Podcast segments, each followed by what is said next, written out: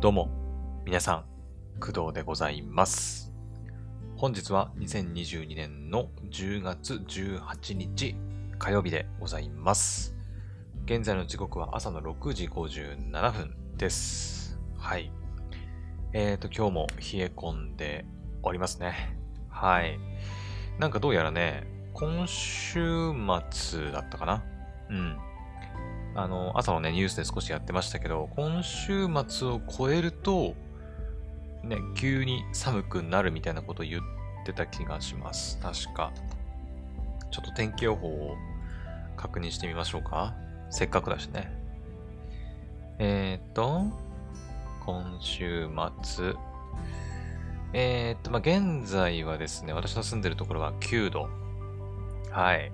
まあ、天気はね、比較的晴れているので、まあ、そのなんだろう、曇ってるとか、うん、どんよりしてるっていう感じではないんですけど、まあでも、どうなんだろう、最高気温がでも、今日14度くらい。うん。木、金、土がちょっと気温高いかな。最高気温18、19、21とか。うん。って書いてますね。まあ最低気温もね、今日、明日の方が結構低めだから、あ、でも、そうだね、来週の月曜日あたりから急に寒くなるって言われると確かにそうかもしれない。うん。日曜日がね、最高気温14、最低気温5度。で、来週の火曜日に至っては最低気温3度と。3度 ?3 度は寒いね。さすがにね。来週の火曜日がめちゃくちゃ冷え込みそうですね。うん。まあ、最高気温がまだ2桁であるのが幸いではありますけど、3度か。もう冬ですね。まあこれでね、まだ10月中盤ですから。うん。まあでももう10中盤だよね、10月もね、気づいたら。はい。もう明日、明後日でか。もう20日ですもんね。うん。10月ももう後半が、後半？下旬がね、始まるということで、本当にあっという間だね、10月も。気づいたらもう11月ですよ。うん。はい。まあそんな感じなんで、まあ皆さんもね、本当にあの、風邪ひかないようにね、はい。まあでも最近ね、こうちょっと寒くなってきて、防寒対策されてる方も多いと思うんで、まあ、少しずつね、慣れてきたんじゃないかなとは思いますけど、うん。これがね、ちょうどこう、なんていうの、気温が上がったり下がったりを繰り返すと、なんていうの、私もね、そうですけど、体壊したりするんで、頭痛くなったりね、するんでね、そこだけはちょっと気をつけていきたいなと思ってます。はい。というわけで、まあ寒くなってきた時期ではあるんですが、えー今日はですね、また、あのー昨日とか、引き続き、アニメの感想をお話ししていこうと思います。はい。えーただね、今回は一作品だけになりますんで、まあ結構早めに終わるんじゃないかなとは思うんですけど、うん。はい。じゃあそうだね、早速やっていきましょうか。はい。えーと、じゃあ早速、昨日見た、え2022年秋アニメを一つ紹介していきたいと思います。えー作品名がですね、夫婦以上恋人未満。通称、風恋って略すらしいんですけど、はい、そちらを視聴しました。はい。えーとですね、そうだな、何から喋ろうかな。まあ、ラブコメですね、ジャンル的には。コメディうん、コメディの要素、まあ、コメディなのかな。うん、ラブコメで合ってるとは思うんだけど、えっ、と、なんかね、主人公の、何くんだっけな。ちょっと待って、キャラクター。まあ、主人公、どっちが主人公なのかわかんないけど、えっ、と、まあ、男の子を主人公としましょう、じゃあ。えっ、とね、役員二郎くん。えー CV 山下誠一郎さんが、まあ、担当されてるんですが、まあ、主人公の男の子として、まあ、ヒロインの渡辺渡辺あかりちゃんか。はい。が、まあ、ヒロ今作のヒロインとなってます。CV は大西沙織さんですね。はい。で、えーっと、なんかこの二人というか、まあ、他にもキャラクター出てくるんですけど、が通ってる、まあ、高校にある、あの、謎制度。うん。あの、まあ、私もね、あの、まあ、これ私ね、実はさ、漫画ね、ちょっとだけ読んだことあるんだよね。一巻全部は読んでないと思うんだけど、最初の1話か2話ぐらいはちょっとだけ読んだことあるんですけど、あのね、そう、謎制度があるんだよね。えっ、ー、とね、夫婦実習だったかな。そうそうそう。夫婦実習って言って、その、高校生、高校の3年生の時にやるのかな？うん。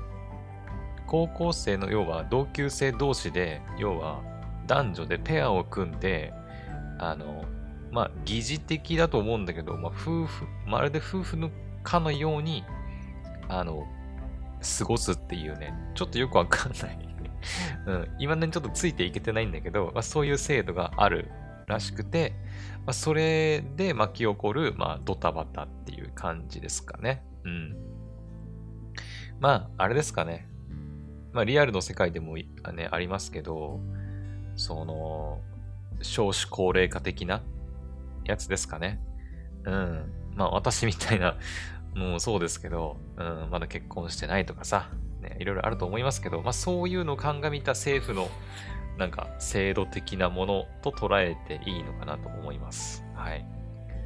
まあそんな制度、夫婦実習において、えっ、ー、と、まあ男女ペアになるんですけど、主人公の、えっ、ー、と、なんだっけ、ジローくん。うん、ジローくんにはですね、えっ、ー、と、一応、まあ、なんだろうな、あれは好きなのかな？やっぱ好きだと思うんだけど、えー、まあ、幼馴染のね、女の子が、え、いまして、えー、っとね、なんか見た、最初見た感じ、そのジロー君って、そのゲームの、あの、女の子が好きみたいな感じかと思ったんだけど、うん、あの結構そのシーンがあるんでしょ、最初。ゲームやってて、俺の嫁がとかって叫ぶシーンがあるんだけど、うん、あ、もしかして私と同じタイプかなと思ったんだけど、そういうわけではなく、まあそういう側面もあるのかもしれないけど、一応その幼馴染の女の子の、えっ、ー、とね、名前がなんだっけ、桜坂しおりちゃん。うん。っていう子が、まあ、幼馴染でいるんですよ。うん。めちゃくちゃ可愛いんですけどね。個人的にはね、あの、さっき言ったヒロインの渡辺あかりちゃんよりも、私はしおりちゃん派かなと いう感じではあるんですけど、はい。で、主人公の、まあ、二郎くんと、まあ、しおりちゃんは幼馴染で、で、えっ、ー、と、まあなんだろうな。1話見た感じだと、まあ、ほぼほぼお互い両思いなんじゃないかなとは思うんだけど、まあ、幼馴染っていう関係性もあり、まあ、ちょっとこう、一歩踏み出せないみたいなね、関係かなというふうに思います。ちょっとわかんないけどね、まだね。はい。で、主人公のその二郎くん的には、この夫婦実習でペアになる相手としては、やっぱ、しおりちゃんがいいなと。うん。いうふうにまあ思ってたわけですよ。で自分でね、これ選べるわけじゃないらしいんだよね。その、ペアをね。ランダムなのかな？まあ、何らかのね、まあ、クラス替えみたいなもんかな？学校のまあ、意図とか、まあ、あるかもしれないんだけど、まあ、そういうね、自分たちの意思では決められないペアと組むことになるんですけど、で、結局誰と組むことになったかっていうと、まあ、皆さん想像の通り、えー、渡辺あかりちゃんと、まあ、組むことになるわけです。はい。で、ここのペアに関しては、もう、なんていうのかな、お互い嫌々っていう感じ。うん。え、二郎くんに、その、しおりちゃんっていう思い人が、幼馴染の思い人がいるように、えあかりちゃんにもですね、えっ、と、なんだっけ、天神くんだったかな？なんだっけな？そう、イケメン、金髪イケメンのね、男性キャラがいるんですけど、えっ、とね、天神みなみくんか。みなみくんでいいのかな？みなみくんっていうね、まあ、金髪のイケメン。で、しかもね、あの、イケメンだからといって、あの、性格が悪いとかもなく、あの、性格もいいというね、うん。まあ、あの、クラスの人気者という男の子がいるんですよ。で、あかりちゃんはその人が好き。うん。で、天神くん、みなみくんは、あの、いまいちね、あの、誰が好きなのかよくわからないんですけど、今のところ、まあだから、あかりちゃんの、まあ、一方通行な恋となっていて、で、あかりちゃんはね、もちろんその南くんと、えー、夫婦自身のペアを組みたかったわけですよ。うん。で、えっ、ー、と、結局どうなったかっていうと、あかりちゃんと、ヒロインのあかりちゃんと主人公の二郎くんがペアを組みました。夫婦実習のね。うん。で、さっき言ったしおりちゃんと、え、みなみくんが実はこの夫婦実習のペアになっちゃってるんですよね。うん。そう。だから、あの、主人公とヒロインのお互いの思い人同士が、あの、ペアを組んでしまったと、うん、いうことになるわけです。はい。だから、まあ、主人公もヒロインもお互いに望んでたペアじゃないから、なんであんたなんだよ、みたいな。いや、それはこっちのセリフだわ、みたいな展開になるわけですよね。うん。で、えー、っと、そこから、なんだっけな。なんかね、ポイント制らしいんだよね。その夫婦、よくわかんないんだけど、夫婦らしいことっていうか、夫婦らしい生活を送れ、送ると、ポイントがね、あの加算されていくらしくて、で、それで、そのポイントが高ければ、高いほど、なんかね、評価が良くなると。うん。で、評価がね、A ランクだったかな。A ランクの評価をもらうと、楽器末って言ったかな。うん。まあ、1学期の期末かな。1学期終わる時点で、だから、A ランクを取ると、えっ、ー、と、すべての人の、すべての人というか、その関わる人のすべての同意があれば、えっ、ー、と、ペアをね、変えることができるという制度があるらしくて。うん。まあ、ここで言うと、だから、すべての関わってる人っていうのは、だからもう、だから、あかりちゃん、え、じろうくん、そしてみなみちゃん、しおりちゃんの4人。だから、あかりちゃんとじろうくんは、まあ、ペアだけど、お互いにその、しおりちゃん、みなみくんが好きだから、あの、理想はね、だから、じろうくんとしおりちゃん、あかりちゃんとみなみくんっていうペアになりたいんだけど、そういう風にこう、組み替えたいとなった場合は、だから、あかりちゃん、じろうくん、みなみくん、しおりちゃんの4人の、だから、全員の多分同意が必要ってことなんだと思います。はい。多分ね。ちょっとわかんないけど、まだね。わかんないけど、そもそもそんなことできんのかもね。まだ A ランク取れるかどうかもね、わかんないんだけど、はい。だから二人で頑張って、あの、お互い、まあ、好き同士でもないし、こんなやつとペアなんて組みたくないと思ってたんだけど、でも、その A を取ってペア替えすれば、好きな人とね、ペアが組めるかもしれないということで、あの、ジロー君とあかりちゃんの二人で、あの、まあ、なんていうの？うーん、どう言えばいいのかな？頑張って夫婦らしい生活を送りましょうよっていうのが、まあ、この作品の面白いところなのかなと思います。はい。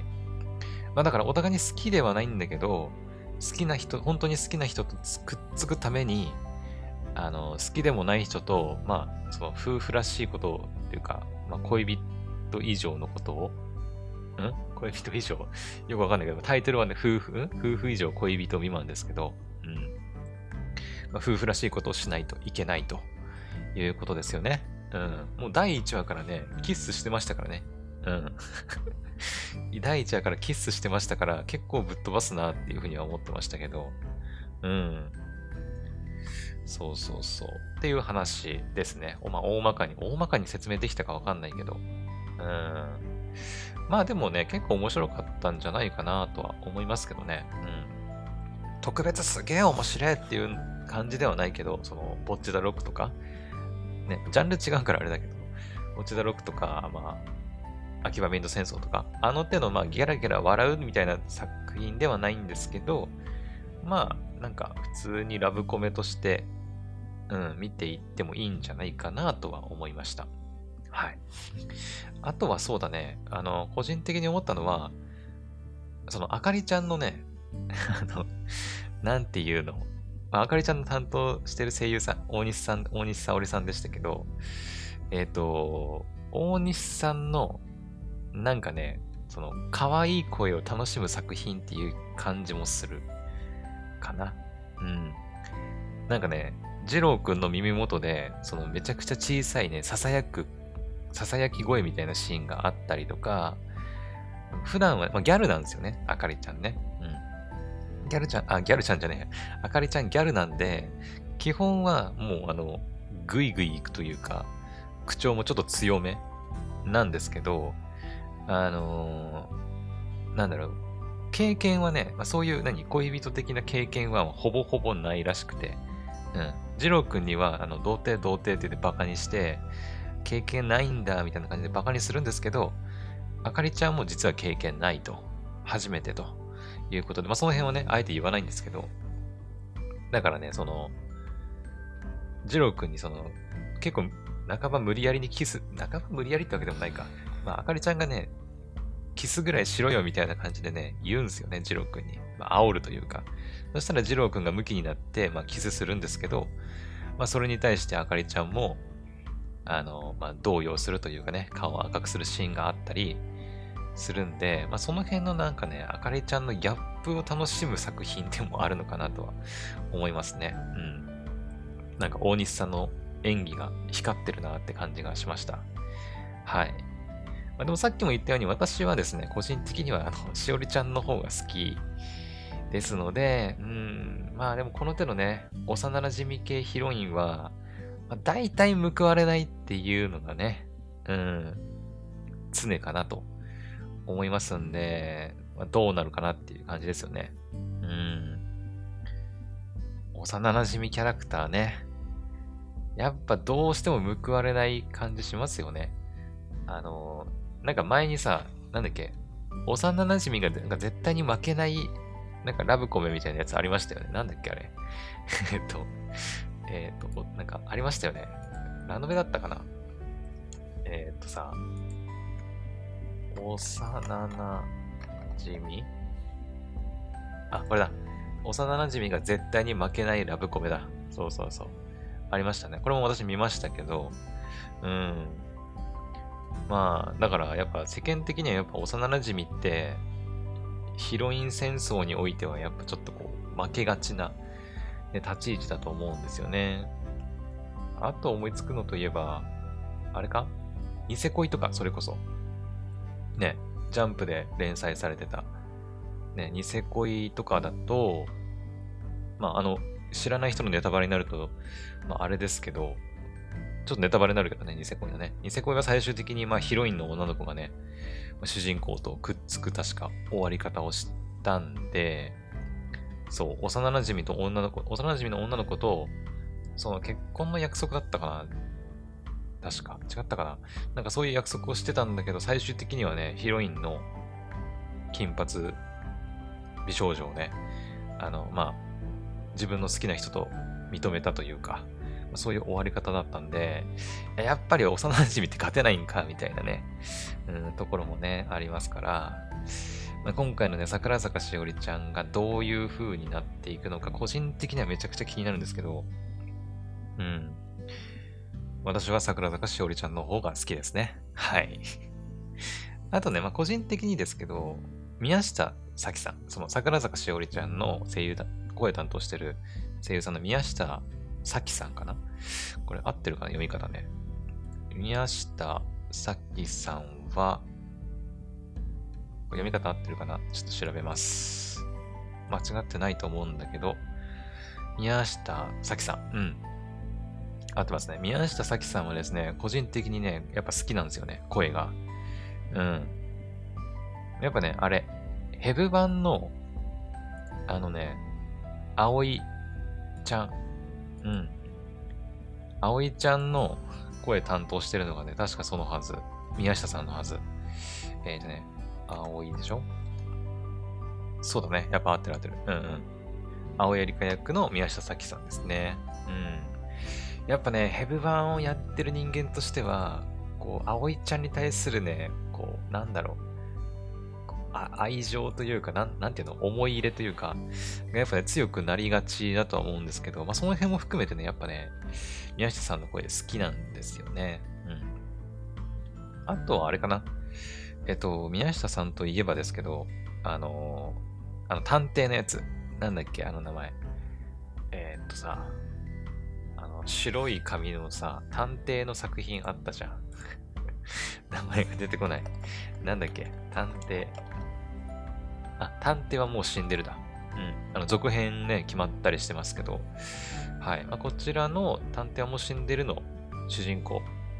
えー、っと、シエスタの声も宮下さんが担当されていて、ね、シエスタもすごく良かったからさ、まあアニメとしては、ちょっとあれでしたけど、ちょっと微妙な感じではありましたけど、ただ聞いたところによると、原作はね、やっぱ面白いらしいんで、ね、ちょっとアニメの方があまり良くなかったのかなっていうね。うん。まあだから2期入るということで、2期は大丈夫なのかなっていう心配もありますけど、まあまあでもシエスタのね、部分については、部分っていうかシエスタだけに関してはあの好きなんで、はい。うんうん。まあそんな感じで、まあ中の一つながりでね、結構キャラクター好きになることも私多いんですけど、まあ今回に関しては、ね、はい、桜坂しおりちゃんが一押しということなんで、まあ他にもなんかね、うーんと、どうなんだろう、キャラクター出てくるんですかね。高宮幸、大橋夏美、うん、あかりちゃんのギャル友うん、他にも、えっ、と、浜野めいちゃん。これは桜坂しおりちゃんの親友っていうキャラクターですかね。うん。はい。まあでも、基本的にはだから、あかりちゃんとしおりちゃんとの関係がどうなるかっていう話だと思うんだけどね。うん。まあ他のラブコメにしてはヒロイン少なめなのかなっていう気はしますけどね。どうなんだろう？二人。三角関係。でもないか。まあ、三角関係。まあ、あれか。南くん入れたら四角関係みたいな関係？うん。それこそね、さっき言った、ニセ恋とかだと、ヒロイン全部で3、何人ぐらいだっけ ?3 人ぐらいじゃなかったっけ？確か。ね。えっ、ー、と、ニセ恋でしょ？ニセ恋は、ヒロイン何人だっけ ?4 人か。そうだ。ヒロイン4人いました。忘れてたね。1人。そうそうそうそう。4人いたりをするんで、まあなんか、ね、主人公1人に女の子2人って、なんかヒロインの数ちょっと少ないなって気がしなくもないんだけど。うん。まあだからそういうなんか、ハーレムアニメっていうわけではないってことなんだろうね。うん。まあでもね、ジローくんの1話の反応を見る感じ、これ大丈夫かなっていうね おいおいっていう、しおりちゃん好きなんだろうって、ね、思うんだけど、まあでもね、あかりちゃんと夫婦っぽいことしなきゃいけないからさ、まあ、これもしかして次第に好きになっていっちゃって、まあ、しおりちゃん、ね、あの、まあ捨てられるじゃないけど まだ付き合ってもいないからね、捨てられるじゃないけど、なんかこう、ね、負けちゃうんかなって思ったりはしてます。はい。ってな感じです。はい。まあちょっとね、1話のネタバレも少し含んじゃったかもしれないんですけど、まあ気になる人は第1話見てみるといいんじゃないかなと思います。はい。というわけで、えっ、ー、と、夫婦以上恋人未満の第1話見た感想でございました。はい。OK。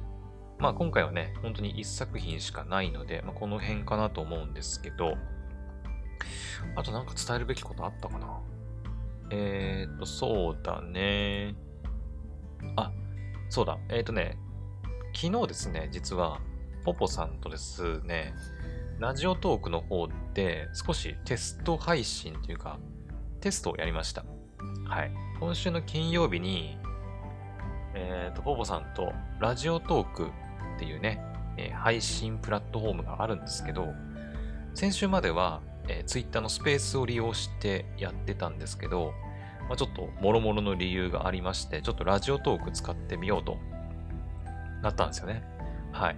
で、今週の金曜日8時、夜8時半から、えー、ポポさんと、まあ、おしゃべりするってなったんですけど、やっぱね、プラットフォームが違うと、いろいろね、使い方とか、うん、ちょっと変わってくるということで、ちょっと試しにあの、やってみようってことで、昨日の夕方ぐらいかな、6時過ぎくらいに、あの、30分だけ、うん、ちょっといろいろマイクのテストとかやってみました。はい。で、やってみた感じ、まあまあ、あのー、ツイッターのスペースと、まあ、同じか、同じというか、なんていうのかな。うん。まあ、私とポポさんが2人で喋るっていうことはできたし、まあ、BGM 流したりすることもできたし、まあ、スペースと違うところは、やっぱ、なんか、いいねボタンがね、ついてたりとか、あとは、なんていうのかな。ギフト、まあ、投げ銭みたいなものがね、まあ、できたりとか、あとは普通にその、なんていうの、ツイッターのリプライ、ツイッターのスペースの場合、リプライとかさ、ハッシュタグつけてやる必要があるんだけど、えっ、ー、と、普通に配信内でコメントができたりとか、かな。うん。まあ、YouTube のスパチャみたいなね、機能もあったり、うん。するみたいなんで、まあ、いろいろ使い勝手はね、ちょっとスペースとは違う部分はあったんだけど、まあ、一応一通り確認したんで、まあ、多分ね、はえー、今週金曜日にやる配信の時には問題なくいけるんじゃないかなということでございます。はい。まあ、なので、あの、一応ね、この配信じゃあ概要欄に、その、リンク貼っておきます。えっ、とね、ラジオトークはね、えっ、ー、と、なんていうのかな。ツイッターみたいに、お互いにアカウントを持ってて、で、スペースっていう場を設けて、そこでこう、二人がこう、トークみたいな場感じにな、で、なんていうのかな？難しいな。えっ、ー、とね、共同ホストみたいな概念がそもそもないんだよね。うん。だから、えっ、ー、と、今回は、今回はっていうか、まあ、今後もそうなると思うんだけど、えっ、ー、とね、ポポさんにその番組を作ってもらって、ラジオトークでね、番組作ってもらって、そこに私が、えっ、と、まあ、喋る、えー、喋る人間っていうか、なんていうの？えっ、ー、と、発言者として、まあ、参加するっていう感じになると思います。はい。だからあくまで私はね、リスナーとして、まあ、発言者として参加するっていう感じなのかな。うん。まあ、ただ基本的にはもうポポさんと二人で、その形でやっていきますんで、はい。うん。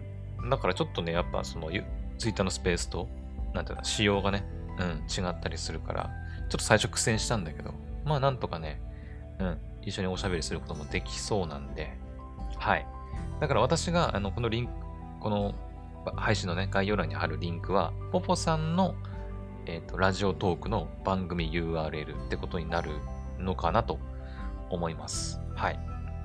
で、そちらで、まあ、ラジオトークアプリ入れてれば、こう、フォローしたりとかもできるし、えー、実際に配信が始まったらそこからアクセスすればね、こう、参加できたりとかもするみたいなんで、はい。で、あとね、ラジオトークの特徴としてはね、スペースと違うのは、あの、誰が参加してるかっていうのはね、わからないようになってるんですよね。完全匿名性っていうか、うん。そう。あの、参加されても、まあ人数はね、もちろん、なんか何人参加してますっていうのは出るんだけど、あの、アカウント名とかね、そのラジオトークが登録するときに決めると思いますけど、そのアカウント名とかに関しては出ないんですよね。もしかしたら、なんかそのギフトとかスパチャみたいなやつを送ったら出るのかもしんないけど、ちょっとわかんないけどね、送ってないんで、まだ一回も。わかんないんですけど、ただ基本的にはその普通に聞いてる分には、あの、何にも、こう、名前が出たりとかしないんで、まあその辺は、なんだろう、リスナーとしては、ね、なんていうの、気軽に参加しやすいのかなとは思いましたね。やっぱツイッターのスペースってツイッターのアカウント名もろ出しというか、うん、バーンって出るじゃないですか。誰が聞いてるって言って。で、そこからツイッターのアカウント飛んで、普段どんなことつぶやいてるのかとかもさ、全部バレちゃうんで、ちょっとね、あのなんだろう。自分のことバレたくないなっていう人にとっては、ちょっと嫌だなってあると思うんだけど、まあ、ラジオとかそういうのないので、本当にただこう、入って、なんか、リスナーの1、リスナーの1人としてただカウントされるだけなんで、はい。まあ、だいぶ聞きやすいんじゃないかなと思いますけどね。はい。なので、もしよければ、うん、あの、ラジオトークのアプリ入れてね、金曜日の夜8時半。まあ、改めてね、その、私のツイッターの方とかでも、はい、まあ、流すとは思いますけど、一応ね、今日の配信の概要欄にもリンク貼っておきますんで、よければそちらからアクセスしてみてください。はい。OK。まあそんなところですかね。とりあえず今日伝えたいことは。うん。まあとりあえず、え、今日なんだっけ？今日は、あれっすよ。確か。一つね、作品が確か出るはず。今日はですね、なんだっけ？風恋は見たよね。恋愛フロップスじゃないな。恋愛フロップスは今週木曜日だね。えー、っと、なんだっけ？4人はそれぞれ嘘をつくか。はい。あ、出てますね。はいはいはい。あのね、私ね、これね、全然知らない作品かと思ってたんだけど、ちょっとだけ読んだことあるんだよね。うん。これもちょっとだけ そう、漫画原作をちょっとだけ読んだことがありまして、ユネクストで読んだんだっけな？ちょっと忘れたな。うん。そう。まあちょっとね、あの、1話見た感想ちょっと明日喋れるとは思うんですけど、まあ今日はこれを見ていこうかなと思っております。はい。OK。じゃあ今日はこの辺にしときましょう。それでは今回の配信はここまで。また次の配信でお会いしましょう。バイバイ。